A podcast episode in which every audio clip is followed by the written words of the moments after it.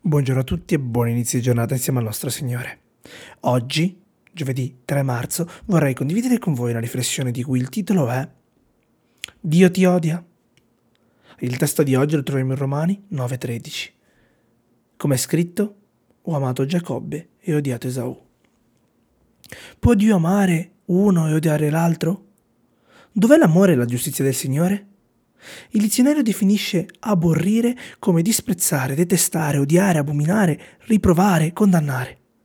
In altre parole, Dio ama uno e disprezza, detesta, odia, rimprovera, condanna l'altro?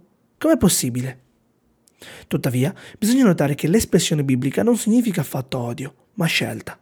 Per esempio, Gesù dice che per seguirlo bisogna odiare il padre e la madre, e persino la propria vita. Questo non significa odiare i propri genitori o se stessi, ma seguirlo prima di tutto. Ora siamo ancora nei guai, perché Dio sceglie uno e non l'altro, giusto? Quindi bisogna spiegare che il testo non si riferisce agli individui, ma ai leader e ai capi di due gruppi. Paolo spiega il motivo per cui Dio ha scelto Giacobbe e respinto Esaù, così come i due popoli che ne sono derivati, Israele ed Edom. Quando Dio scelse Israele come suo popolo, non lo fece per odio verso l'altro, ma per usarlo come canale di benedizione per gli altri popoli. L'elezione non rende Dio ingiusto, piuttosto ha lo scopo di estendere la benedizione a tutti. Nessuno è escluso dall'opportunità di salvezza, ma Dio sceglie gli strumenti per farlo.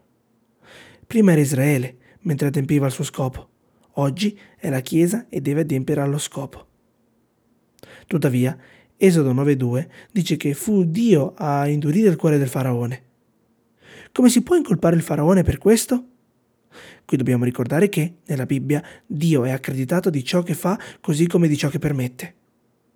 Cioè, egli produce ciò che non impedisce. Il cuore di una persona si indurisce perché sceglie di rifiutare le opportunità ricevute dall'opera dello Spirito Santo.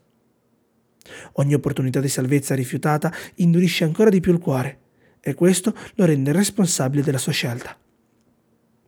L'ascesa delle nazioni, il loro sviluppo e la loro caduta sembrano spesso dipendere dalla loro volontà, dagli sforzi, dall'ambizione, dai capricci. Ma nella parola di Dio il velo viene tolto e noi vediamo dietro, sopra e tra la trama e l'ordito degli interessi, delle passioni e del potere degli uomini, gli agenti dell'essere benevolo che eseguono silenziosamente e pazientemente i consigli della volontà di Dio.